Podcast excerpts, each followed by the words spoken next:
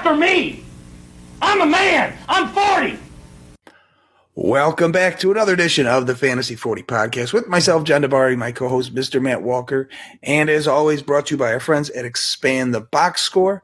So the Super Bowl is in the books. We'll talk about that a little bit. I'm sure Walk's heart is broken after his Eagles lost to the Kansas City Chiefs. But then we got another little thing here planned for you, our postseason award show, and Walk's going to kind of run the show today because if you can't tell, my voice is blown out for some mysterious reason. So, Walk, how are you? And let's discuss the Super Bowl a bit. I'm not going to lie. That got progressively worse as you did it. And you didn't sound that bad at any point when we were talking before we went live. So, I don't know if it's the continuous you know, this talking that probably continue downhill. Oh my goodness! This is going to be an all timer. I can already tell. So, yeah, we're here Tuesday post Super Bowl, and that happened. So, not a lot to say that I haven't already said on Twitter for anyone that follows me. Thoroughly disappointed, not only in the refs, which I think are a piece of it, but we were out coaching the second half. I mean, as I said the Chiefs beat us soundly, but the fact is, I will still always think of that play as what, you know, that's going to be the play that comes to mind, you know, when I think back on the Super Bowl. No matter how much time passes, it's, you know, a holding call hadn't been called all game. You know, that was not, it didn't impact the play. It was an uncatchable ball anyway. They were letting them play, which is what you should do in games like this, clearly. By and large, and that's when you decide to interject into the game. I think it was sad for Eagles fans, and I think it was sad for NFL fans as a whole. To be honest with you, it robbed the audience of a potential like all-time finish, and all we did was watch what every one of us hates at the end of any regular season game, and it's where, oh shit, minute and a half left, they don't have any timeouts, and you're just friggin' sitting there waiting for him to take a knee and kick a field goal and leave. It's like, no, it's the most anticlimactic way that what was a great Super Bowl could have ended. Now, the Chiefs likely make the field goal without the penalty. Eagles have a minute and a half with one timeout left to go back down the field and try and kick a field goal to tie it or score a touchdown to win. We could have got overtime out of it. We all deserved better. Because it wasn't an egregious penalty. I'm not saying it wasn't a penalty. I mean, Bradbury said it was a penalty. I'm not arguing that. It wasn't. It was slight. In the scheme of things, I could probably find 20 other plays where a cornerback held a wide receiver on either team worse than that on a play. It's just that it came down to that was unfortunate. Is what I'll say now. Made me think of it in even a worse light than I did, because even during the game, you know, as the game developed towards the end, I was like, this has been a pretty good game. And then, like you said, I was like, okay, well, now they're going to kick the field goal and there's enough time left, Philly. And that's what I said. I was at home going, oh, shit, we're going to get a Super Bowl with some overtime in it. So you're right. That kind of gives the whole thing a bit of a big downer vibe because, yeah, for a minute there, it was pretty exciting because you thought, okay, well, Philly will get a chance to come back. And potentially overtime, and, you know, with both of those offenses, you're like, shit, you know, we get to overtime with these two teams, we could get an additional 3 touchdowns here. So it was exciting for a minute. And then, yeah, I think it was McKinnon who went down at like the 2-yard line when McKinnon they could have got in there. Slide, yeah. Yeah. And I was like, we were letting them score. Yeah. And then I saw him slide and because I was like, I thought he was going to go in. I was like, oh, cool, Philly, get the ball back. Mm-hmm. But then, yeah, he slid, and I was like, you know, the smart half of my brain was like, oh, good play. But then I was like, oh, this is going to blow now. So, yeah, it did turn a good game, which could have had a really great ending, into, oh, boring. Yeah, I mean, it lost a lot. It was a great game. It was. You know, both offenses on full display, two of the best, you know, most exciting quarterbacks in the league were the catalyst behind all of it. They weren't playing secondary roles. Both of the defenses were pretty neutralized throughout. Kansas City's defense played much better in the second half. in my opinion. But you know, that ending just fell flat, unfortunately. You know, and yeah, as a fully biased Eagles fan, if I just look back at some like the most pivotal moments of the game, it was the DeVonta Smith catch that ended up being like a strange, like, stop the clock. No, that play can't happen. Give Kansas City 5 minutes to decide whether they want to challenge this thing or not. Yeah, like, what was that? I have no clue. I still don't know what happened, but because they ran a play and they had the penalty on that other play. So I thought it dead before the play happened, which is what happened. And there's some reason that they didn't like give Kansas City enough time to substitute, or something happened that the refs blew it dead, which then gave Kansas City far more time to look at the play and decide just a little bit. And it was like 10 minutes of dead fucking time. I think that was my only tweet during the game was I was like, just get rid of replay. I'd rather get the calls wrong and have some flow. I assume as a player it sucks, but even as a fan, I mean, it, in person is even worse. But even at home, I was like, this is fucking stupid. I'm just sitting here doing nothing, looking at the clock. This blows. Yeah, I mean, that was a little curious. Then, you know, we talk about the penalty that happened against James Bradbury in the game. Was a little curious. I mean, the field itself was a disgrace, but that impacted both teams equally. Like, no one could get their footing. Like, there was no pass rush pressure, it seemed like, by either team. The kickoff that the Philly guy did. Yeah, almost broke his ankle. I was like, holy shit. That was, if you really want to talk about amazing plays, that was the play of the game that thing even made it in the air and went downfield. Yeah, I mean, and I think it was a touchback. You know, it's the fact that they shanked that thing out of bounds and get it at the 40-yard line. I mean, the field was disgusting. I mean, but you look at, like, the pivotal moments, and they seemed to all go in Kansas City's favor is how I saw it. There was none where I think a Kansas City Chiefs fan said, well, about this play. Like, I don't think they could even point out a play where it's like, you guys clearly won, you know, got the better half of, you know, you got the advantage here, or, you know, the no call helped you here, or this and that. Like, I just didn't see it, you know. So Eagles are right there against, you know, a proven Chiefs Super Bowl team. I mean, Andy Reid outcoached Sirianni. Mahomes been there, done that. He's the best quarterback in the NFL. I mean, there's no argument there. But we played punch for punch. We played with the Chiefs, and a few breaks didn't go our way. Yeah, lose by 3. So now it's going to be interesting as we enter the offseason, where there's talk that Jalen Hurts is not himself, but his play is commanded $50+ million on a new contract. Which is going to change the entire outlook of the Eagles roster, because he was accounting for like 2% of the cap as of today on SpotTrack. And if he goes up to 50 on the 225, now we're talking like 24% of the cap. I mean, I know that you can skew the numbers with signing bonuses and however the hell you're going to do it, but the number's going to go up significantly from the 2% that it's currently sitting at. So there's going to be some casualties, and that's why you have to try and win when you have this quarterback on the rookie deal, because there's not a lot of Mahomes in the world where you can say, all right, we're going to get rid of Tyreek Hill and we're going to replace him with 2 guys for his cost in MVS and Juju. MVS, who I'm pretty sure didn't have a catch in the Super Bowl. 0. Juju kind of picked up the Jason Kelce slack in the second half and moved the chains a lot for him. So money better spent there. But then MVS had the huge game the week before. But, you know, you have to make those type of decisions, and we're going to be making a lot of them this offseason. But you're in a good spot. Philly's in a good spot with draft picks, right? So I don't have their cap information in front of me. I don't know who's getting paid a shit ton of money that they're going to cut.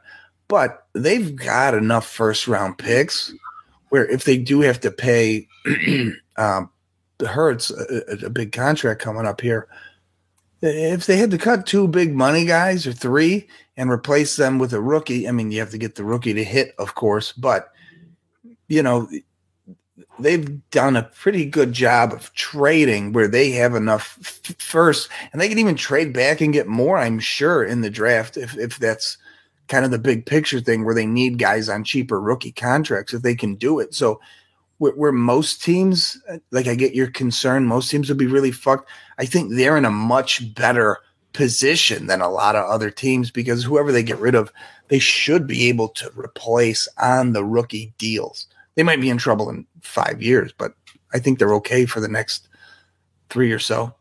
Yeah, from a total cap perspective, we're 18th, so we're right around league average as far as next year's cap now. I mean, listen, you have teams like the Saints who are $59 million, $60 million over, and they find a way every year to figure it out. So I think a team that currently is sitting at $3 million over around the league average will have no problem restructuring contracts and cutting, you know, certain players to get there. It's just we have a lot of free agents too, you know, so this team's going to look very different a year from now. I was talking to a buddy of mine, and it was, you know, I think Howie was looking forward in even last year's and drafting Jordan Davis because, you know, expecting to lose Fletcher Cox after this year. Can we afford to keep Javon Hargrave? Like, we need that big D tackle to really make this defense fire. And then Nakobe Dean, a value pick when both of our linebackers are free agents at this point in time, and we just don't pay linebackers. So can Dean be that guy? And then Cam Jurgens, it's does Kelce retire? If he does, then, you know, we're kind of grooming the center of the future. If not, then maybe he can get into the guard spot and replace Siamalo. So at least it looks like Howie was thinking a year ahead, because none of those rookies contributed whatsoever to the Eagles this year. Jordan Davis, lightly used, not impactful at all. Dean didn't even exist. And yeah, Dean couldn't get on the field because Edwards was playing so well, and I did like the Kaiser White signing. So hopefully these guys can step into bigger roles next year and produce. And then, to your point, 2 first-round picks this year, Howie might be able to move around, acquire some additional capital, but you can fill some spots with the 10th and what now is the 30th overall. You know, for, you know, a team in the Super Bowl to have 2 picks in the top 30, that's pretty good. So I don't recall watching a full Eagles game this whole year till the Super Bowl, of course. I'm going to officially join the Miles Sanders Stinks Club. I mean, getting to watch a full game of him, I was grossly unimpressed, and one got called back, but then he put it on the ground twice. Like, man, that guy was thumbs down for me. If anywhere I have him, I'm getting out of there, and I would like to do it before the draft, because having luxury picks, there's a pretty good chance that they could go for Robinson, right? Yeah, I mean, anything's possible. I don't know that Howie would do that. I think maybe a second-round pick on a running back, but you're right, they have a luxury pick. If somehow Bijan's there at 30, because every other team is rightfully passing on running back in the first round. Yeah. Might be too good to pass up, especially in this offense that wants to kind of be RPO-based, to have a Bijan with Jalen Hurts in the backfield with Smith and A.J. Brown on the outside. Miles Sanders. That's my point. He's a free agent. He said he wants to come back. He'd have to come back dirt cheap to come back. I do think he had a bad game in what was a good year for him in this offense, really knowing his role. But his role is a 2-down back that gets between like 12 to 15 carries, might get 1 target in a game. Very touchdown dependent. We're on a fantasy podcast. Like, fantasy perspective, he's super limited in this offense. I can't say the same would happen for Bijan. Hopefully they'd be smart enough that, you know, they don't have to interject Kenny Gainwell and Boston Scott into the offense as much if there was a Bijan there, but who knows? Stranger things have happened, but I do think ultimately Sanders is either going to be like a damn near vet minimum to come back, or he's going to play elsewhere. If he plays elsewhere, I think there's opportunity for him personally to be better than in Philly. Not the biggest Miles Sanders fan, but he showed me enough, and he can catch passes. He did it with Carson Wentz. It's just there was Gainwell was a superior option in this offense, and they went with kind of that specialist role. So if I'm a Miles Sanders owner, I'm certainly not selling right now because of what just happened in the Super Bowl. I'm just holding because he's not retiring from the NFL. He's gonna play next season. And if I had my druthers, I would. As a Sanders, you know, manager, I would want it to be elsewhere because I think there could be opportunity for him to be more successful in an offense where maybe he doesn't even get more touches, but he gets more opportunity to catch the ball. So that's my 2 cents on Miles Sanders, but I'm not arguing that he looked like shit in the game. But all the running backs did. I mean, I was talking to a buddy of mine. Gainwell was okay. We didn't, huh? Gainwell looked okay to me. Okay. I mean, Gainwell averaged 3 yards a carry, and you know, it caught four passes for 20 yards. So it might have looked okay to you, but better than the other guy. Oh, they all sucked. That is the problem. I mean, you know, and I'm sorry, just keeping this to a yards per carry route. I mean, 3 yards per carry for Gainwell, 2.3 for Sanders, and 2.7 for Boston Scott. The Chiefs shut down the run game. I mean, even Jalen Hurts, I mean, he averaged 4.7. He had one 28-yard run in that. They shut out our run game, I mean, almost altogether. And that was huge because that didn't let us really implement our game plan in the second half of trying to play keep away from Mahomes. They shut out the run game. We couldn't complete the passes to retain possessions. So we got stymied with 3.6 yards per carry. Meanwhile, the Chiefs averaged 6.1 yards per carry. It was like the inverse of what was supposed to happen on Sunday happened. And that's largely what contributed to the loss. So talking about one dynasty running back's value going down, how about Isaiah Pacheco? I mean, CEH, healthy scratch. First round pick, Clyde Edwards-Helaire. Healthy scratch for Ronald Jones, nonetheless. That was the decision that was made. It wasn't for the other two. It was, no, we're going to keep Ronald Jones active in case of an absolute emergency. You're good. We don't, Melvin Gordon sitting over there smoking cigars, holding up the Lombardi for no good reason. Conversation for another time. But, Pacheco, it was hard because I love watching that dude. Every play is shot out of a cannon. He every carry he treats it like it's his last carry on earth. Every single one. And if you don't absolutely love Isaiah Pacheco, then you just don't love football whatsoever. Because that dude loves football, and he's taking hits, and he's popping right back up. He's energetic. He's I wish the Eagles had him instead of Miles Sanders, where I wanted to be. So, the stock is pointing up for Pacheco. He didn't get a lot of opportunity, didn't even get a target in the game, which was a little odd because I think he had 5 targets or catches the week before. And I was like, are they really going towards like, I think in the, in the Chiefs' first game, the second round of the playoffs, I think he had 7 targets and 7 catches. And then in the championship, conference championship, I think they didn't use him again because I think that's what we talked about. But he did have in the conference championship against the Bengals, he had 6 targets, 5 catches, 59 yards. So he didn't against the Jaguars, which was a missed Mahomes for half of the game, but he had a big pass catching game. That's what I remember. Here and I thought he'd be a bigger part of the pass offense, but he wasn't. He didn't even have a single target in the game. I mean, McKinnon only had 3 targets, so there wasn't a lot going to the running backs. I mean, and granted, it was time of possession specifically. Mahomes only threw it 27 times, 27 in the game because they were not on the field the entire first half. I mean, that largely was second half volume. It was like a half of a game for Mahomes. Right there. Didn't even throw for 200 yards, which is insane that Patrick Mahomes doesn't throw for 200 yards and they score 38 points. Pretty crazy. Man, there's just so much, so sad. Still too soon. So let's leave 2022, 2023 behind us with the 40s.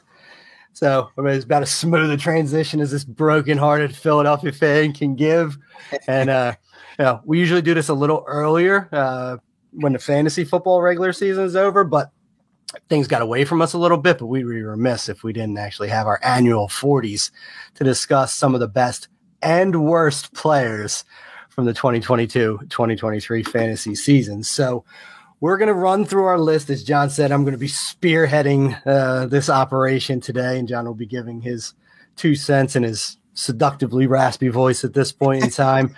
And so I'll just start off. We'll just get MVP out of the way. John and I did not discuss any of these beforehand, so we might have the same person. We might be shocked at who the other person has, but it's part of the fun of why we do it. There's no show sheet. Like, I don't know where John's going with these. He doesn't know where I'm going with it. Might know where I'm going with this one. It would be interesting to see if he doesn't, but I'm going with Josh Jacobs. Josh Jacobs, who anyone that listens to this knows I love Josh Jacobs. I was Shanahan pounding the table for Josh Jacobs coming out about how impactful he would be in the NFL. And then I proceeded to watch 2 years of them never throw passes to him with the Raiders. And I'm like, what is going on here? You used a first-round pick on this guy who's a premium pass catcher, and you're treating him as a between-the-tackles grinder. Well, year four, after not picking up the fifth-year option of Josh Jacobs, he proceeds to lead the league in rushing yards. He was running back 3 overall in PPR. He was drafted as running back 23 overall, so a 20-spot jump in his production versus average draft position. Taken at pick 47.3, so the end of the fourth round. Back, you know, your RB2 at best on your rosters in redraft. Only Austin Eckler and CMC, PPR magnets, finished in front of this guy in 2022. And then throwing a little bit of that salt bay, that 50-plus receptions each of the last 2 seasons for Josh Jacobs. Finally see it, and what is it? As the Raiders give yet another player kind of the thumb on the way out the door, no fifth-year option, he's free to go find a contract anywhere he wants. Hopefully he ends up elsewhere, because I just don't even want anything tethered to that sinking Raiders ship at this point in time. He can maintain running back 1 top 12 production for the next 2 to 3 years, in my opinion, because people are starting to see he can catch the ball. Give him 50 catches and he can tote the rock. He's built for 250 plus carries. Not a lot of those guys left. Super happy for my guy, Josh Jacobs, fantasy football MVP. Oh, very interesting. So for MVP for me, I went with your guy, Josh Jacobs, but I actually have I have some different numbers than you. I mean, obviously, depends where you pull it from and all that. I had him at 5th overall and running back 2 in the scoring I looked at. I had him drafted as running back 27. And my looking at DLF's ADP I went back to August right before the season started.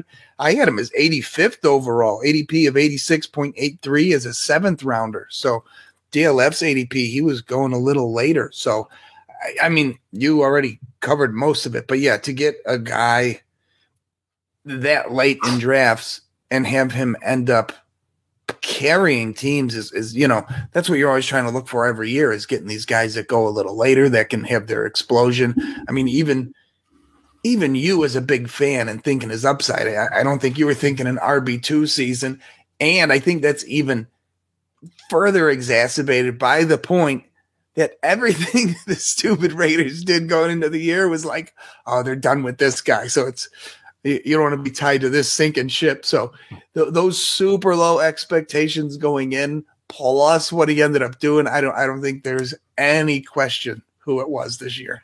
Oh, I love it, John. I mean, that's that made my day. And yeah, I always use FF Today for my fantasy points because it's generalized. Like you can look at different scoring. Who knows if you're doing ESPN, CBS? So I always use FF Today, and he'd be yielded for PPR scoring as running back 3.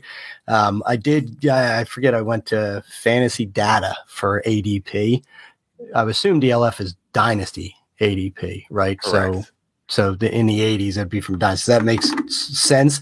What's fantasy football calculator? Still crazy. Yeah, fantasy football calculator wouldn't load for me, so that's usually where I go for ADP. I was having a little bit of trouble today, so I had to pivot. So fantasy data it was, but yeah, I mean, in the one startup you and I were in this year where I won, I don't even know what round I got Josh Jacobs in, but I was avoiding running back. I probably drafted him in like the 8th, 9th round, like you were saying, on his ADP, yeah, because I went quarterback.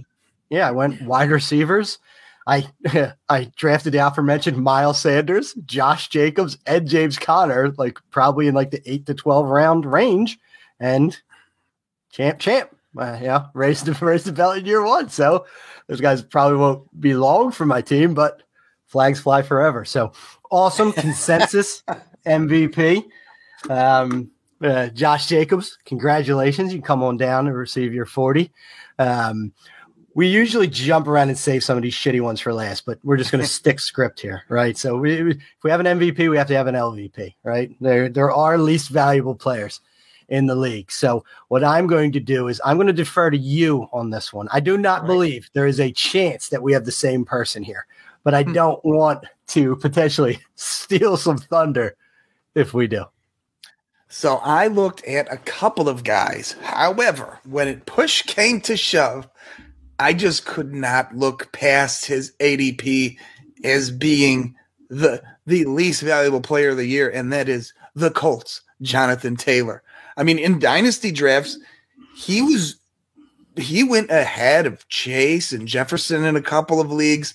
He was the number 2 player overall in DLF's ADP, by far and away the number 1 running back. And like I said, some people were taking him number 1 overall heading into the year. So for him to finish his RB 30, and even when you calculate his missing games, he was RB 16 on a point per game basis. So he just was such a giant disappointment based on where people drafted him. I mean, you took him first overall.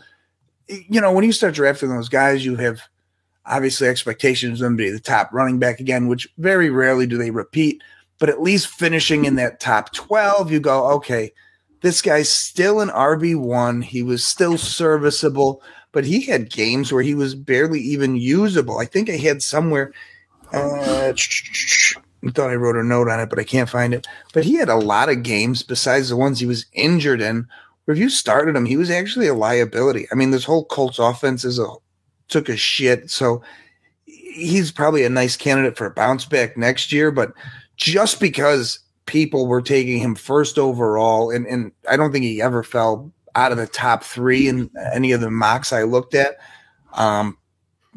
is his RB16 return is inexcusable. Least valuable player. Yeah, I mean, his redraft ADP, Fantasy Data, was the top draft player at 1.2. So, you know, people didn't want to risk taking McCaffrey after like 2 injury-prone seasons that are like, let's get this safety in Jonathan Taylor for this year, right? And then boom, of course, he picks up an injury. That entire Colts team was a disaster this year, and, you know, he was not above reproach. So even though he did play a healthy amount of games, it was still a disappointment. I largely avoided any injured player as far as like the downside. I agree with you. He was a disappointment and least valuable given what you drafted him to do and the fact that it's not like he tore his ACL in week 5. I mean, like he played enough games to disappoint. And even that's why I looked at his point per game too. And even that, he was a bottom half RB2 being 16 overall. So even when he played, he gave you nothing. Yeah, it's just trash. Colts trash. So, all right, so mine. Dude, this was not personal, John. This is just business, okay? Deontay Johnson was the least valuable player in football this year, in my opinion. He was drafted ADP 43.5, so he was a 4th round pick. Wasn't super early, but that's wide receiver 17 overall in PPR. He tied for 6th in the NFL in targets with 147 targets. So it wasn't lack of opportunity. Top 6 targets in the NFL. He was wide receiver 50 in fantasy points per game. He was only wide receiver 32 in he was wide receiver 32 in PPR points, but he was wide receiver 50 in fantasy points per game. So tons of reception, tons of targets, barely a wide receiver 3 in points, not even a wide receiver 4 in points per game. Got passed by countless individuals. It was ugly. Didn't score a touchdown. Almost insane how, given the target volume, he did not score a touchdown. He almost got one in like week 18, I believe, if memory serves correct, which would have just been like the cherry on top of the shit on your fantasy season Sunday. But such an epic disappointment because he was drafted to be a high-end wide receiver 2. Some people believe he's a wide receiver 1. And if you told anyone he was getting 147 targets, it wouldn't matter who the fuck was throwing on the ball. You would say, okay, well, worst case, he's going to give you wide receiver 2 production. It's volume. I mean, he's getting too much volume not to be a wide receiver 2. He wasn't even a wide receiver 4 in fantasy points per game. Just disgusting. And my concern was always the post-Ben Roethlisberger era with Deontay Johnson was going to be concerning, and it has bared fruit so far. Super disappointing season from Deontay Johnson. Yeah, you'll hear his name again before we get out of here. Okay, well, and I also had an honorable mention, but I have him. I have my, and I think discussed later, so I didn't have to pivot to an honorable mention in case we had some redundancies in place. But there is a few honorable mentions here, and it's largely because I wanted to shit on more people at the end of this. But that particular individual will not be avoided. So this one, we are just going to move to the rookies. I mean, we're going into rookie season. You know, we're turning the calendar. Everything we're going to be talking about is the NFL draft for the next, 2 months. And then we're going to be talking about rookie drafts for the next 2 months. And then we'll be talking about the 2023 season after that. So we're going to start with your Rookie of the Year nominee for the 2022-23 fantasy football season. All right. A name that has been toyed with already on this podcast. I looked around at a lot of stuff. Wilson and Olave were – Wilson was a low-end wide receiver too. Olave was just behind him a couple spots where the year finished. So I didn't see a big separation there. None of the rookie running backs really popped. So I kind of did a lot of looking at ADP and seeing where people went and where they finished. I actually went with Isaiah Pacheco. He finished the year 193 points, running back 32. However, after the Chiefs' Week 9 bye, when he came back out of the bye, he was running back 15 from Week 10 through the end of the season. So we've got middling RB2 production on a good offense. The team seemed to trust him as ADP. He was running back 54, so a 13th round pick. But yeah, just his performance, especially based on where you got him. And like I said, a lot of the other guys that did have better rookie seasons. I mean, I was looking at guys like Tyler Algier and Damian Pierce and Kenneth Walker. They were also drafted higher. So for me, I added a little bit of the value pick in there with him. But just especially with his ADP involved, I just thought he blew this year out of the water. I mean, and a lot of people – didn't like him coming in, Senior Bowl guy, so I was on him early. And yeah, to me, he was the most impressive, especially considering what people thought everyone would do. I mean, Kenneth Walker had a good year. He finished RB20, but he was also drafted as RB18. So based on ADP, he actually underperformed a bit, even though he was far and away the best rookie running back this year. So I went with Isaiah Pacheco. Hard to argue. We talked about Pacheco. They're just huge fans. Just love watching the kid play. Just look at some of his stats. I mean, 5 yards per carry, 170 touch in a year. Only had 14 targets in the regular season, caught 13 of them for 130 yards, 10 yards per reception. Super limited sample size, but I'm just crazy excited about what next year could look like for Isaiah Pacheco, because it was clear Jerick McKinnon started wearing down the stretch. He won a lot of people championships, and no one's going to begrudge what Jeremy McKinnon did the last 2 years for the Chiefs, but he barely used them in the playoffs whatsoever. They didn't even see fit to want to put Clyde Edwards-Helaire back on the field for the Super Bowl. They obviously realized what you and I did years ago, that Ronald Jones is a lost cause and will not be on the team next year. So it's like, what's that backfield look like next year? Are they going to sink capital into running back when you just hit a gem on day three, Isaiah Pacheco? You're going to bring in you probably sign a veteran, which more likely to back him up would be my assumption. You want to come here and win a Super Bowl? Melvin Gordon, type guy, and you're going to sit on the bench a lot. But if God forbid shit goes south, we might need to bring in. I mean, Pacheco, 200 plus carries. If you can get the 40, 50 targets in this offense, we talked about this over the years with Fournette, just get 3 targets a game. There's 3 targets a game out there for him. Yeah, not asking for the world, and catch 2 of them.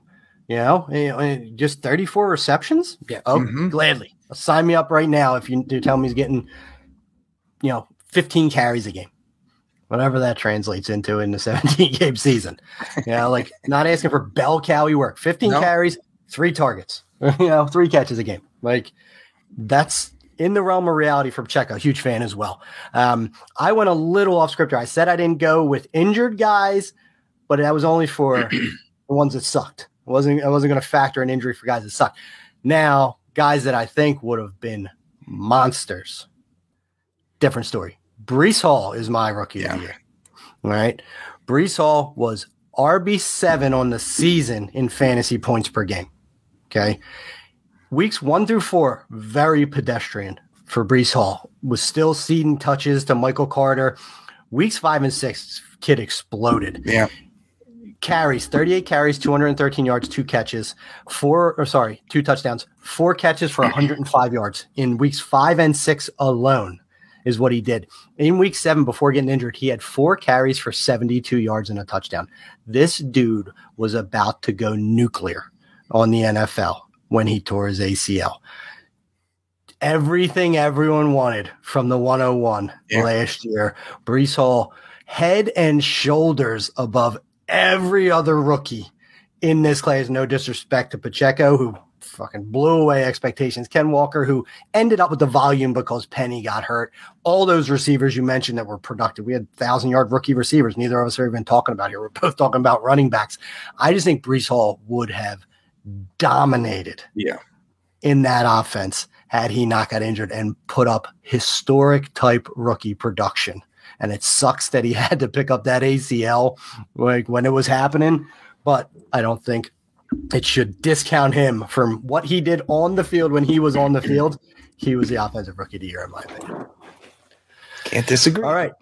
From rookie of the year to rookie bust. I'm very interested in your rookie bust here. People probably won't be that surprised at mine for any of those that listen. But again, I'm going to give you the floor on the rookie bust. So my rookie bust of the year ties into where we started this whole thing, Zamir White. So we go, like I said, Jacobs' big year was largely based on just super low expectations. They don't pick up his option. They trade up to draft Zamir White. White had some injuries in college. Well, not some. He blew out both knees. So he had injuries in college. That qualifies, John. Yeah. So he looked good when he was on the field. If I'm not mistaken, he was the top running back for sure when he was coming out of high school. So he's got that pedigree. And you thought, cool, he's going to come in. The Raiders have never trusted Josh Jacobs up to this point. They traded up, got this kid, no 50-yard option. This is the future. They're going to kick the tires on him. Fucking nothing. 73rd in points scored among rookie players. 73rd. 73. Yikes. If it's 60, that would be disgusting. I mean, that's like the guy that you drafted in the 5th round. You know what I mean? He got blown out of the water by Daniel Bellinger, for example. But what, 11.6 points, and he got in 13 games. He actually dressed. So he had less points than games played. Huh? Yeah. So you're telling me? Yeah. Stuff to do. So, I have him in a bunch of spots. We mentioned with Jacobs in the beginning, likely to be moving on. I shared that a dog shit article with you, but Zamir White's lined up, hopefully, to break out. But, if he couldn't even get on a sniff in this rookie year, you wonder how much the team actually likes or trusts them. We've seen crazier things where guys don't get on the field and then, an opportunity opens up and they take off from there. But just like I said, based on what you thought going in and finishing 73rd, not even a 15-point game. He didn't get 15 the whole fucking year. So just a giant disappointment to me. He was far and away the biggest bust of the year. Yeah, like you said, of all the uncertainty of the Raiders' backfield and friggin' Jacobs starting in the Hall of Fame game and then not picking up his 5th-year option, then them drafting Zamir White in, what was it, round 3? So it wasn't like they, used trading up, dirt capital either way on them, clearly prioritizing that player. It was a shock. See, my guy's going in a little different direction. Your guy was a bust because he just never touched the ball. Okay, so I decided to go with the guy that I think touched the ball far too much in the 2022 NFL season, and that is Brian Robinson. Okay, Brian Robinson finished 43rd overall in PPR. He was 39th in fantasy points per game, minimum 5 games played. He was running back 19 in the NFL in carries. He was top 20 in carries in the NFL, and he averaged an abysmal 0.53 fantasy points per touch in 2022. I can't recall a rookie running back doing less with more than I angrily watched Brian Robinson do for the Washington Commanders in 2022, and our boy Antonio Gibson, an absolute firecracker on a per-touch basis, got relegated for this slug. This is like Aaron Jones, Jamal Williams on steroids, where we're talking about, where I was just screaming from the rooftop years ago with the Packers of, what are you doing? Because you know this guy's just going to get 2 yards up the middle. That you're much happier with that than the fact that Antonio Gibson is a little bit of a wild card at the end of the day. It was mind-numbing to see them just put the ball in this kid's stomach over and over and over again, and it just proves how disconnected Ron Rivera is with NFL reality at this point in time. Disgusting. Did so much less with the opportunity at his disposal. Great story. Terrible player, Brian Robinson. Rookie bust. Disgusting. That's a good one. I mean, because he did volume his way. People probably are much higher on that than they should be. If anyone likes him at all, well, they're too high on him. This is where I go. And I just wanted to fact check myself because it didn't even make sense to me. And I definitely ran all this in advance of this morning. So just let me get one quick. That running back 43 overall seems a bit low for Brian Robinson. So I don't want to be giving out false information here on the podcast when I can. You wonder how much Rivera has been on record of trashing our guy, Antonio Gibson. And you wonder how much, Rivera seems like a big narrative guy. No, I nailed it. Running back 43. Just confirmed. I wonder how much he wanted to come back from getting shot to be like a big thing. You know what I mean? Like he felt like that emotional charge could carry the team through the season. Yeah, there's a narrative there. Yeah. I mean, listen, Antonio Gibson finishes PPR running back 28 on the season.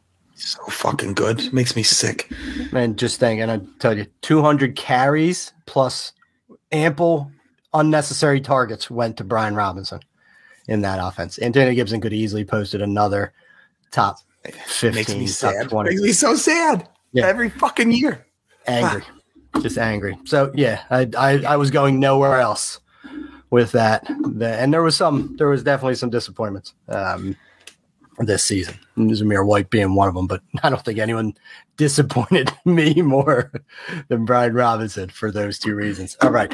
From those rookies, we're going to go to the waiver wire gem, who was a largely unknown player that changed the tide of the entire fantasy football season.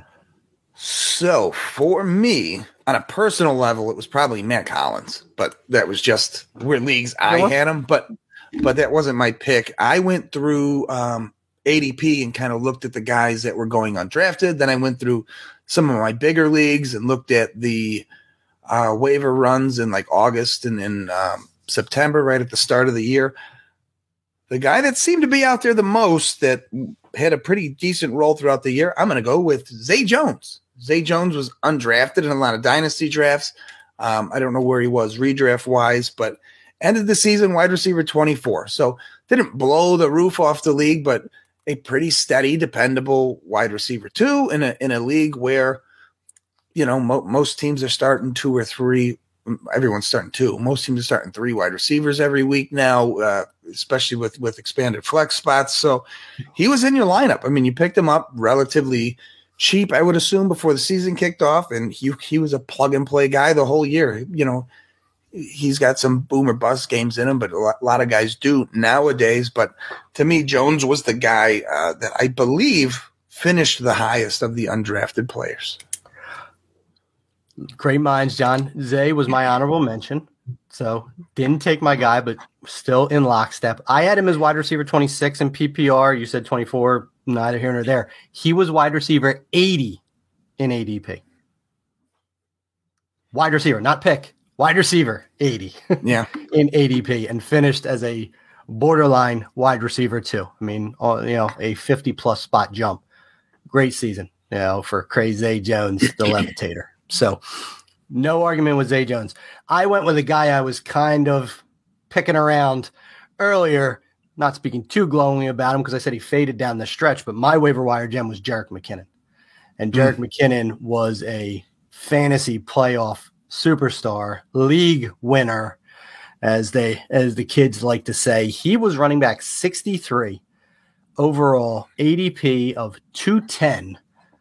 Super late, if at all, at the end of your drafts. Chiefs waited forever to even bring him back after the previous season.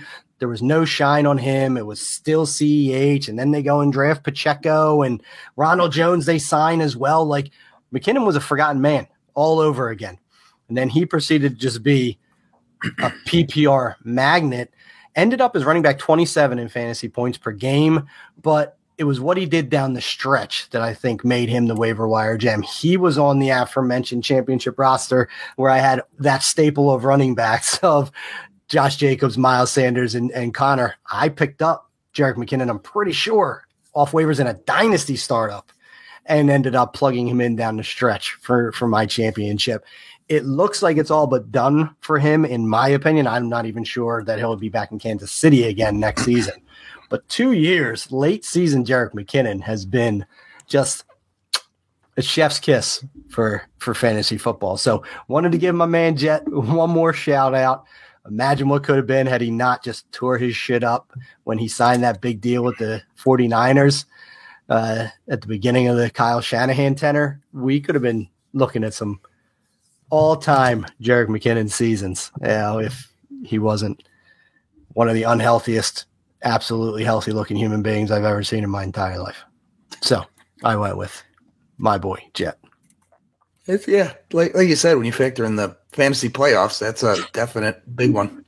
Yeah, both guys, huge. All right, so now we're just going to rock through by position. Who was the best and who was the worst? By position going forward, okay? So I use ESPN scoring for all this. Had to find a barometer to use, so I just went ESPN scoring. Use whatever you want. Doesn't matter. This is just so I can just talk about draft slots. So I'll jump in. As far as quarterbacks are concerned, I think it's hard-pressed to believe that the best quarterback was not Justin Fields, who finished as QB6 on the season. He was drafted as QB18 overall, and that QB6 finish, I mean, let's take into account the first month of the season, he didn't do shit. I mean, garbage. Like literally like garbage. And then he was like QB1 overall for like a 4 or 5 week stretch where he was just destroying the NFL. Had he not been injured or had they opened up this offense a little earlier, he would have absolutely shattered the quarterback rushing record. There's nothing in that offense redeeming. Fuck, Darnell Mooney even got hurt. They stupidly traded what is now considered a first-round pick for Chase Claypool, who didn't do shit either. Just imagine who they could get at 32, pick 32 overall. They just tried to bring anyone in to help Justin Fields. They'd be able to add a quality young wide receiver, not someone who's been fully realized for what they are at this point in time. I mean, Justin Fields deserves better, but it's amazing what he did with what he didn't have. Am I going next? Are you doing the best, good and bad? Oh, sure. I'll do the worst. Worst, easy. Drop that layup right in the bucket. Russell Wilson, drafted as QB8, finished as QB16. I was shocked that he finished as QB16, to be totally honest with you. But it just says more about the position this year than it does about Russell Wilson. He was an abject disaster, and I was all in on stupid Russell Wilson, the foundation funneler. Both of us. To be a revelation with those pass catchers and, you know, the running back. And I just thought, oh, we're finally going to see it. Yeah, we saw it, all right. This is a heavy Denver pod going into the season. Woo. I had them as a playoff team. What was wrong with me? I think I had them winning the division. Oof. I had a Chiefs playoff team as well, so but I think I had them winning the division. So hey, some errors get made. What can we do? The error is human, John. All right. So for me, biggest stud, and you had said based on ADP, so biggest stud for me at quarterback, Geno Smith, undrafted. Most people thought Locke was going to get that job. Ends up finishing QB8. I mean, a bona fide, locked-in quarterback one all year. I mean, he won the NFL Comeback Player of the Year. Sure enough. Looked good. Can't say – I mean – that looked great. Yeah, it's crazy. So I have to go Geno. It's just because he was undrafted. I mean, you don't typically – you know, not compared to skill-wise to Kurt Warner, but very rarely do you get a guy off of fucking waivers who you are just locked in at quarterback. You know, it's a luxury pick. And then me, biggest dud.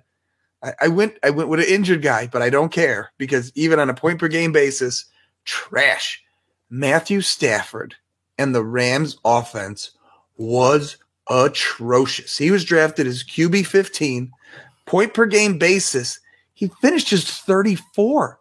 There's 32 quarterbacks in the NFL. So he wasn't even a QB1 by NFL standards. He finished on a point-per-game basis behind such fantasy darlings as Mac Jones, Kenny Pickett, Andy Dalton, and Matt Ryan, who got benched twice during the season, I think. So he was fucking terrible. He said he's coming back next year. I was shocked because he looked cooked. Yeah, to me, that guy was – he missed time with the injury, but when he was out there, he was among the worst statistical quarterbacks for fantasy. So Stafford, to me, was the biggest zilch. Hard to argue. I mean, that was like a – Zach Galifianakis level Super Bowl hangover by that entire Rams team. I mean, I don't think McVay agrees to even come back if Matt Stafford doesn't say he's toughing it out for one more year. There's probably a lot of zeros and a paycheck that are associated with Stafford's decision as well. You know, they bagged a lost season this year, but yeah, it didn't even start well for them. So hard to argue. And Geno Smith, not to disrespect Geno at all, but I don't think a Comeback Player of the Year award should be reserved for someone that was just a bench player because they weren't good enough for X number of years. That's not Comeback Player of the Year. That's give him like a you know, persistence award, you know, or give him something. Comeback Player of the Year should be exclusively reserved for like injured players or something that impacted injuries and drug addicts. What? Injuries and drug addicts. Or something that impacted their ability to play, and then they got it back. Like it's not Geno Smith. Makes sense. I'm sorry. Like, and I'm totally biased. Brandon Graham tore his Achilles, came back, posted the highest sacks of his entire NFL career this past season at 34 years old. That is what a Comeback Player of the Year looks like. Like Christian McCaffrey lost a huge chunk of the previous season. Yeah. To injury, came back and was uber productive on a team that was vying to go to the Super Bowl. Those type of guys are Comeback Player of the Years. Like they came back from something. Geno Smith didn't come back from anything except disappointment. Yeah. Like this and but I digress. He did get it. Quality quarterbacks. Best and worst running backs. I don't see how we're going to have a different best running back. I'd be surprised. But Tony Pollard, he was drafted as running back 30, finished as running back 9 overall. You got a running back 1 finish from a guy that was perennially being just what the hell are they called? What are those? No, what are those things that Leach sucked by Zeke the entire season? Pollard could have had like 8 more touchdowns easily on the year just in these 1-yard plunges. Fat, no-need Zeke was stealing from him because he's getting paid way too much. Tony Pollard could have finished easily as a top 5 running back. He didn't even get the lion's share until Zeke got hurt again this past year. I mean, so this is even just like segmented on the season. Pollard was unbelievably impressive. Another one of our guys coming out, another Memphis product. Who would have thought that these guys are actually just like athletes you should be getting the ball to? Tony Pollard, best, worst. I told you I was saving them for later, you know, so I was just kind of holding them up so I could knock them down. CEH, he was drafted as running back 25. People still just like, this is the year. I mean, value falling, but still borderline RB2. He finished as RB 46 and not injury impacted. He sure ended up getting injured and then subsequently losing his job to Isaiah Pacheco. He was buoyed by a shit ton of unsustainable touchdown production early in the season. He was terrible.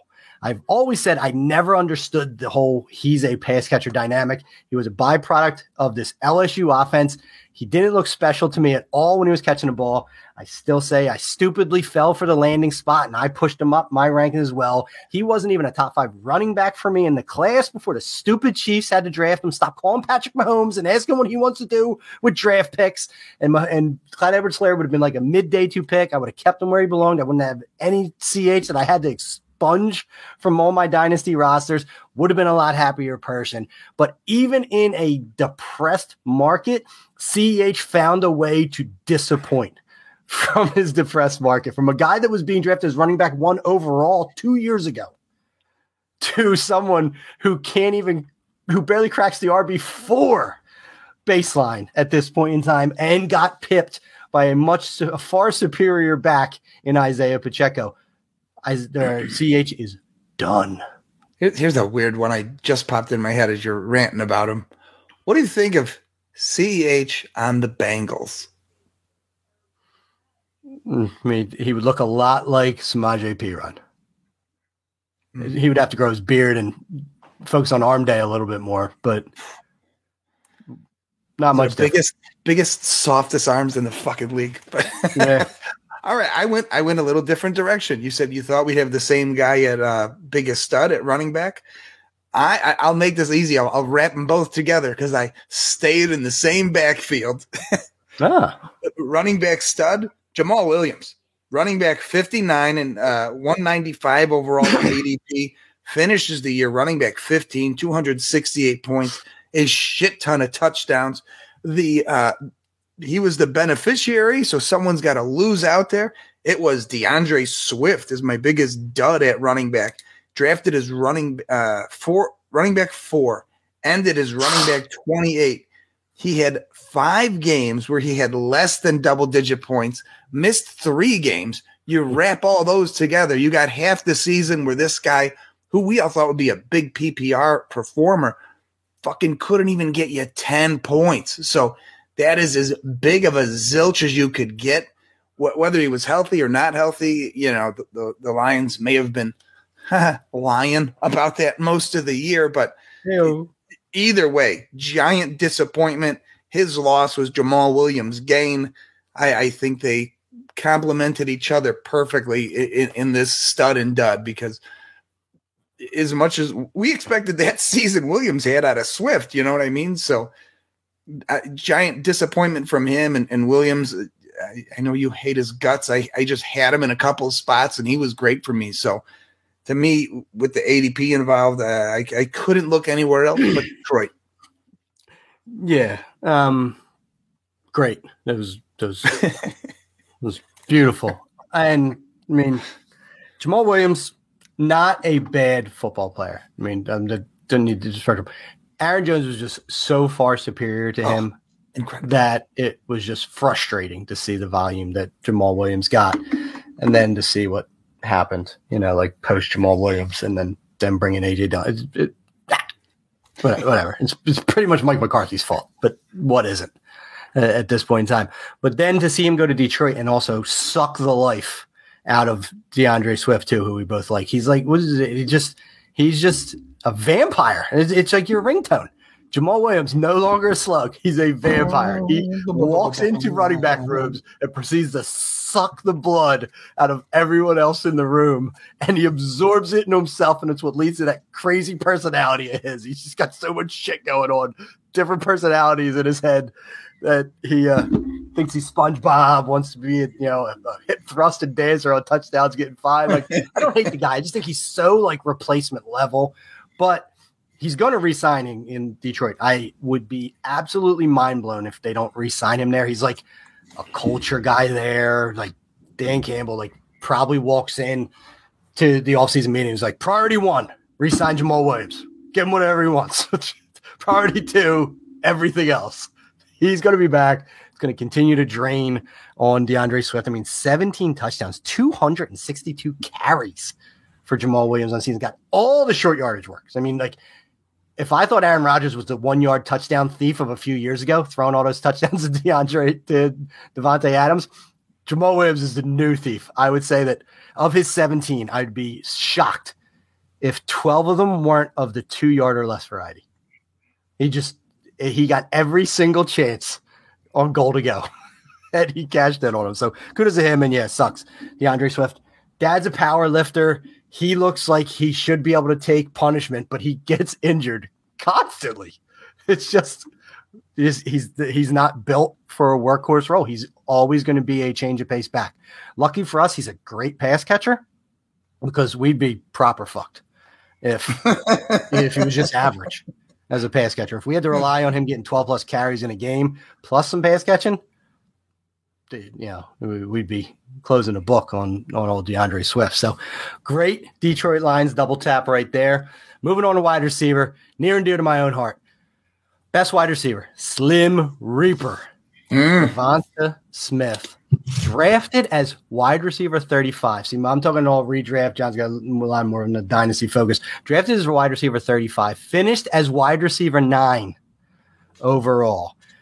Absolute stud, set the Eagles record for receptions in a season. Meanwhile, AJ Brown's over there setting the yardage records. Just like the fact that Jalen Hurts maintained 2 wide receiver 1s in a run-based offense is insane. You know, also the fact that Dallas Goedert didn't fall totally off the map. There's reasons you want to buy into good offenses, and it's for reasons like this. So DeVonta Smith, just hugely impressive season for my Philadelphia Eagles. Meanwhile, the worst was Mr. Courtland Sutton, who I was super duper high on. Shit on Russell Wilson earlier. Might as well shit on Courtland Sutton just to put a bow on these Broncos. Drafted as wide receiver 18 overall. So the expectations were reasonable. Mid-range wide receiver 2. Like, there's upside for more. No, there wasn't. He was wide receiver 43 this season, and he looked at every bit. I mean, yeah, he was pissed off at Russell Wilson a lot of times, like jumping up and down as he's not getting the ball, but just didn't seem to do anything more with the opportunities he was provided either. Got passed by Jerry Jeudy, in my opinion, as the top wide receiver in that offense. And he's a big body clasher who's now going to be a year older. That last year was the year for Courtland Sutton. So now, unless you can buy him as wide receiver 43, I think it's time to move on and try and get you some Jerry Jeudy, but super disappointed in what Courtland Sutton did this past year. More Denver. And there's more to come. For me, wide receiver stud, again, looking at ADP here, Christian Kirk. And I never understood why his ADP was so low. I mean, they backed up a truck to his house with cash. He was their wide receiver 1. Just based on the money and the depth chart, he had to outperform his ADP. He was wide receiver 49 in drafts, 98th overall. Came out of the gates on fire. Weeks 1 through 10, he was wide receiver 7. Finishes the year wide receiver 15, 224 points. Seems to have some good chemistry with Trevor Lawrence, who's ascending. So I think he's probably in this top 15 here on out for the next 5 years or so, unless they address the position, you know, and get a real alpha stud. But he's the guy there, and he really outperformed that ADP, which I thought was egregiously low even during draft season. I ended up with a ton of him in redraft and at any startups I had, just because he was dirt cheap. And if you just looked at what they did and who was available, you knew he'd, you know, the opposite of Deontay Johnson, you knew he'd get the volume. And then biggest dud at wide receiver. I kind of cheated here a little bit. But I went with anyone named Moore. So DJ Moore finishes 22 after being drafted wide receiver 13. Elijah Moore finishes 83 after being drafted as 19. And Sky Moore finishes 109 after being wide receiver 40 in drafts. So anyone named Moore was a disappointment. I mean, DJ Moore picked it up a little bit down the stretch, but he started the year having another bad season. I mean, that whole offense in Carolina stunk. But yeah, all these Moores were huge disappointments. Elijah Moore, we're expecting to have a bit of a breakout. Parts of the year, he didn't even get on the field. Sky Moore, we thought, had an opportunity to come in and do something in this Chiefs offense with Hill out of the picture now. He did less than nothing. So anyone named Moore was a giant dud at wide receiver.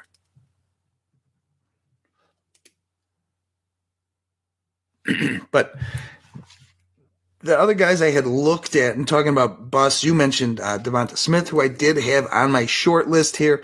Amari Cooper was 34th and ended up 9th, which was crazy. And Brandon Ayuk, I didn't realize, finished as wide receiver 14 after being drafted 38th, I believe. So they were all pretty notable as far as guys that popped. Deontay Johnson, who you mentioned as the least valuable player, was someone I looked at heavily here, but I just couldn't beat the symmetry of going with everyone named Moore. Yeah, I mean, that pained me because, you know, I'm a DJ Moore guy. I went all in on DJ Moore this year, drafted him in a Scott Fishbowl as well, above notable players. And yeah, I wanted to root for my guys. Also had Elijah Moore on the Scott Fishbowl as well. So, I mean, how I made the playoffs is any Moore's guess. But, yeah, and then you talked about Amari Cooper. It's crazy. I didn't even think of him. It's because he got drugged down by Deshaun Watson. He was a monster with Jacoby Brissett. He probably would have finished better if it weren't for the suspension ending, you know, for Deshaun Watson, because that was just a shit show for those Cleveland Browns. Not only through that, but then the fact that it just got worse before it might have slightly gotten better at the end of the season. But some good names. It hurt to hear the Moores, but it's really no argument. I am trading for Elijah Moore in Dynasty. I still believe. Can't take away what he did in his rookie season. Supposedly Mike LaFleur fucking hated him. He hated Mike LaFleur. Mike LaFleur is not the OC anymore for the Jets. If they can get a competent quarterback, even though he's kind of lost that alpha role to Garrett Wilson, I do still think Elijah Moore could be a beneficiary. It could be good for him. Wide receiver too. Let him just eat people alive in the slot. PSA, go out and acquire Elijah Moore while the price is low. I think I gave up like a mid-second round pick for him. Do that all day. Fair. Yeah.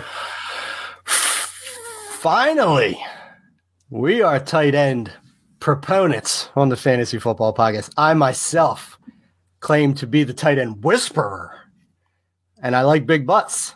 And I cannot lie, John, this position is near and dear to my heart. And as far as the best tight end, it was Evan Engram. You've been talking about Jacksonville Jaguars, sleeper in Zay Jones, or best value waiver Zay Jones, best value wide receiver in Christian Kirk. Evan Engram finished as tight end 5 this season. 5. He was drafted as tight end 22. I had so much Evan Engram everywhere. 1 year prove-it deal in Doug Peterson's offense for a tight end. This is easy money. I said, yeah, I'll take that. There's one of my late round tight ends everywhere. Evan Engram, I'll just keep picking up that free money every chance I get. He was super productive, and it wasn't even really early. It was like much like anyone else. The NFL season started like shit because no one plays in the preseason anymore. So now like the first month of the year is kind of the preseason where just like teams are getting their wits about them, trying to figure shit out. It was kind of after that, like Evan Engram kind of hit his stride and really exploded mid to second half of the season. Real interested to see what happens with him. He took a 1 year prove a deal in Jacksonville. He proved it in Jacksonville. Now, is it Jacksonville gives him the money, or does he end up going elsewhere? I think any Evan Engram dynasty owner hopes he stays in Jacksonville because now he kind of has established rapport with an ascending quarterback in Trevor Lawrence. You see what type of value they place on the tight end in this offense. He's in his prime. I think he's like 28 years old right now. This is like the time, the next like 3 to 4 years of Evan Engram could be beautiful if he signs a multi-year deal with the Jacksonville Jaguars. So hoping for that, but you know, certainly did what he needed to do by going somewhere he was going to be utilized better than in that Giants offense the last couple of years. Worst, easy. Mike Gesicki, just throw that ball off. I'm gonna do two-hand flush it every time. Mike Gesicki played in all 17 games this year. Mike Gesicki scored 5 touchdowns this year. Mike Gesicki was drafted as tight end 11 this year. Mike Gesicki finished as tight end 23. Now I get it. They like pretty much phased him out of the offense. There's the famous clip of him talking to Dawson Knox. I'm not disputing any of it. What I am saying is I was skeptical of Gesicki's involvement in a Mike McDaniel offense the entire time. Go check the tapes. I was like, he doesn't block. He doesn't block. He's not going to play. He's just not going to play in this offense. And he didn't. He started getting boxed out by like Durham Smythe, for goodness sake, during the season. It's just, and then, well, their offensive line stunk. And then there was, you know, 2 concussion issues and everything kind of cascaded from there. But the fact of the matter remains is Mike Gesicki is a big slot receiver. He is not a tight end, and that's not what they use in the McDaniel offense. So there's a value for Gesicki in the NFL. It doesn't exist in Miami. Hopefully he lands somewhere else where he can be used more like an Evan Engram, where it's as a mismatch pass catcher than as someone that is bolstering your offensive line that leaks out and catches shit like that. So I don't think he's dead and gone, but I had serious concerns for Mike Gesicki in this Dolphins offense. And it just makes me more curious as to why they gave him, I'm pretty sure, the franchise tag to hold him for when we paid him like $10 million. Like, you knew he wasn't a scheme fit. Like, I don't know, why are you spending that money? Little lost on me, decision-making process, but I was always skeptical of Gesicki's value and role in this Dolphins offense this year, and it played true to form. He barely produced low-end, tight-end two totals, and literally anyone could do that. Brock Wright, I think, put up comparable totals to what Mike Gesicki did, and he did it in like one or two games this season. So, dud, worst. I have a Gesicki was my original bust, but I did have a pivot written down here, which I'll go to. Fun Gesicki sucks stat. 7 times this year, he scored 2.1 points or less. 2.1 or less. Garbage. All right. So I'll wrap up here with my tight ends. Evan Engram was in the running for me, but I went with my guy, Tyler Conklin, undrafted, just because we were doing it kind of ADP based here. Undrafted finishes tight end 13. Him and C.J. Uzoma both signed with the Jets this year. Uzoma got a slightly better contract, like $1 million more bucks only, but they had pretty similar deals. Being drafted as tight end 41, 239 overall in dynasty leagues, most of the time went completely undrafted. So to come out, finish tight end 13 with dog shit at quarterback, he did good in Minnesota when he finally got the chance to get on the field, went there, signed a deal. Even in competition with Uzoma, ended up emerging as the guy. I like him in the Jets offense. Hopefully they, do some. They have to do something at quarterback. It can't get worse than it was. I like his trajectory there, but yeah, because he was undrafted, I couldn't go anywhere else. Similar to Geno Smith, like I did at quarterback. As far as busts, originally I was going Gesicki, but you took him, and I did have a pivot available, so I'm going to pivot Kyle Pitts. I was thinking Kyle Pitts, so someone would say.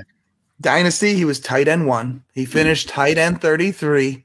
33, he was almost out of the top tight end 3 range with nothing else there. You go, well, he was injured and missed some games. Oh, don't worry. Point per game basis, he was 22.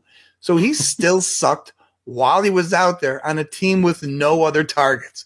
He was losing work to Olamide Zacharias. So, I mean, for all the hype he had coming into the league and the complete lack of talent around him at pass catcher, he has been a giant bust. I think there's still a shit ton of upside.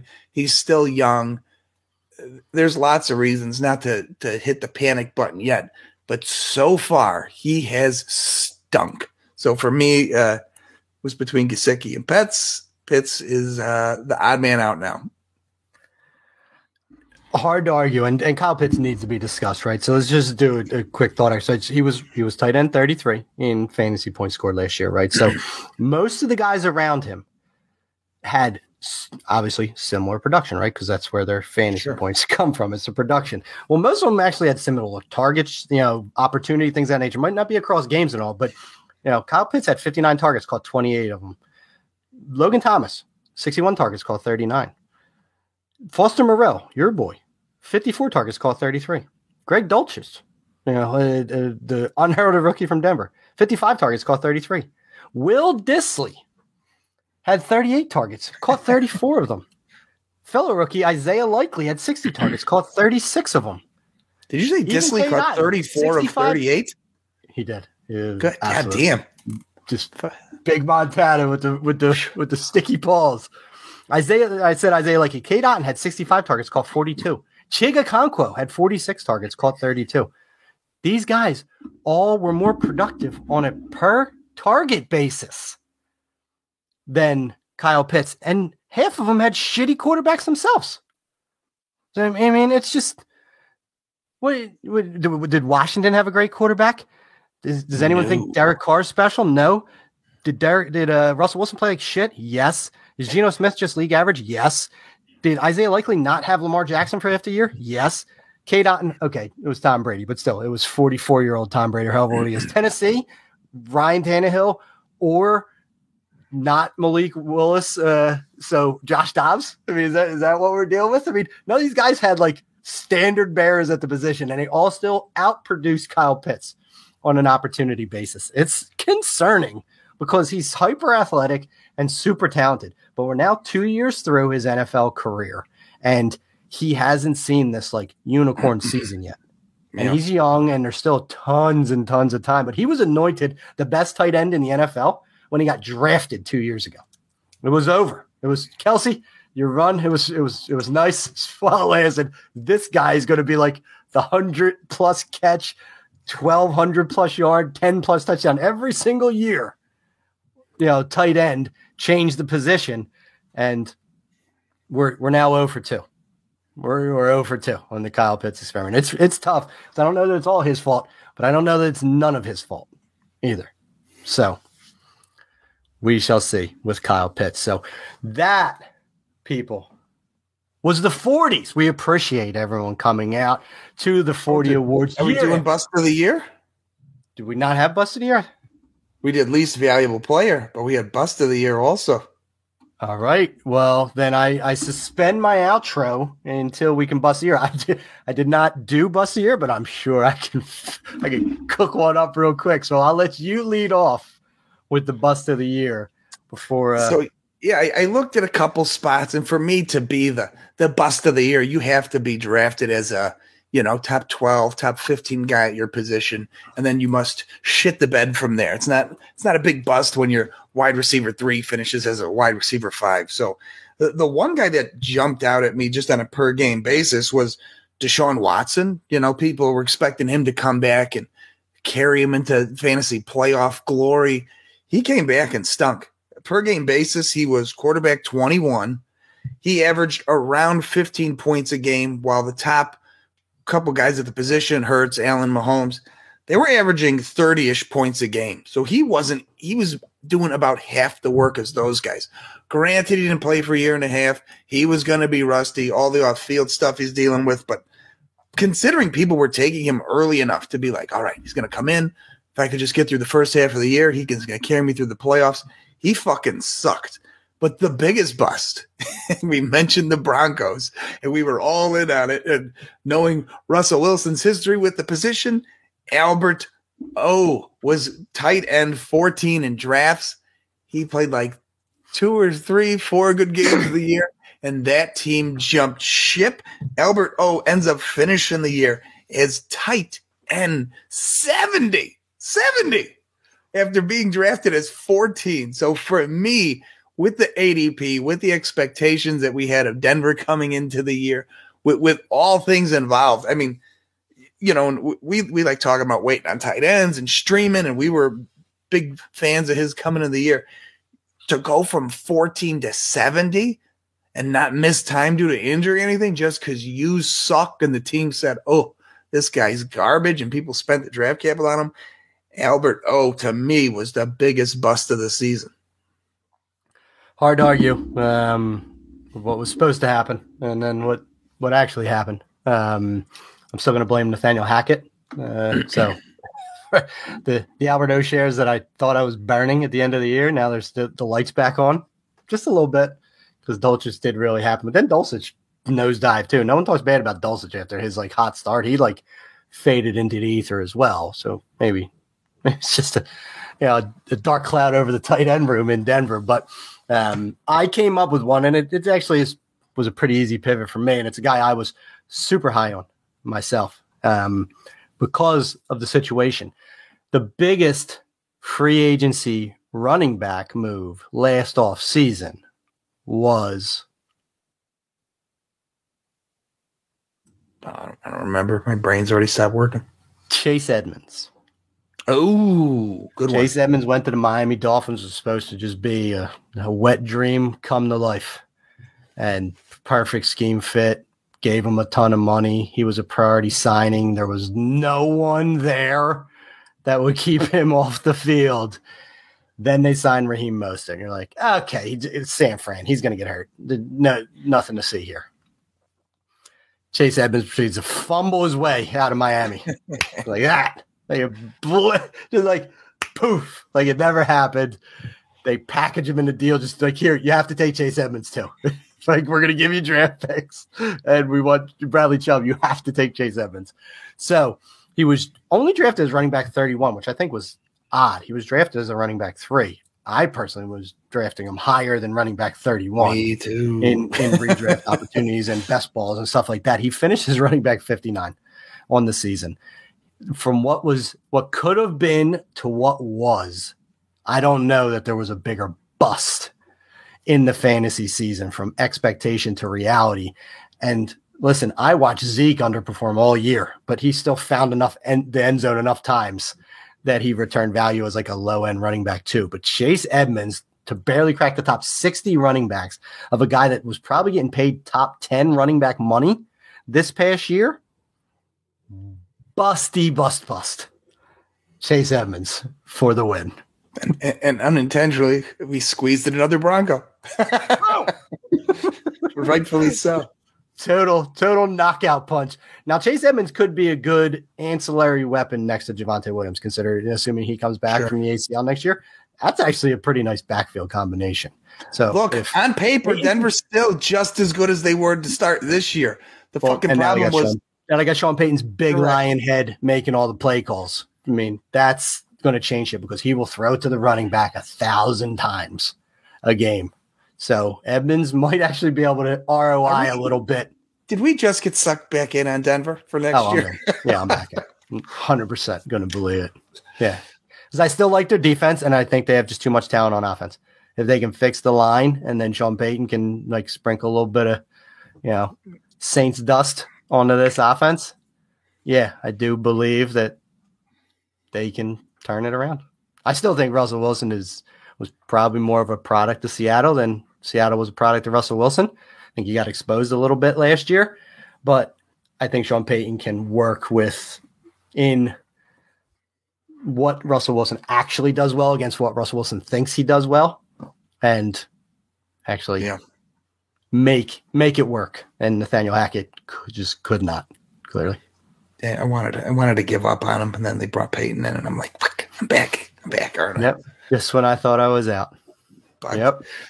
So that should do it for the annual 40s award. Hopefully you enjoyed this. And we had fun doing this, especially we get to shit on some of these bums. That's the highlight of the year sometimes. But coming back next week, we're starting to jump into rookie talk. That's getting in full swing. So it's dynasty season, and this is kind of where we like to uncover some gems every year. And we've got a pretty decent track record, I think, of doing so. So be sure to come on back and start getting ready for your dynasty offseason. But that should do it for us. For myself, John Dabari, my co-host, Mr. Matt Walker, and our friends at Expand the Box Score, we are the Fantasy 40, and we are out of here.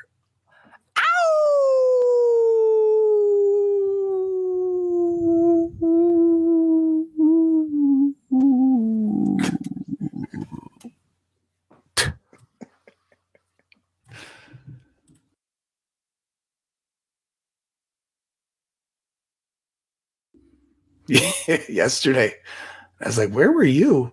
Because I knew he was sick, but I didn't know any of the details. And he goes, something was wrong with my stomach. I go, yeah. He goes, he said for 3 weeks straight, he threw up 7 times a day. And he's like, yeah, I went to the doctor, and they said I'm fine. Yeah, I don't think your body can physically throw up 7 times a day for 3 weeks straight. He lost 25 pounds. Death. Yeah. Just death happening. Yeah. I mean, that's nuts. And I guess it's like the 3rd time it's happened to him in his life. And that's when he asked the doctor. He's like, this is the 3rd time. Should we like look into this more or anything? And they're like, no.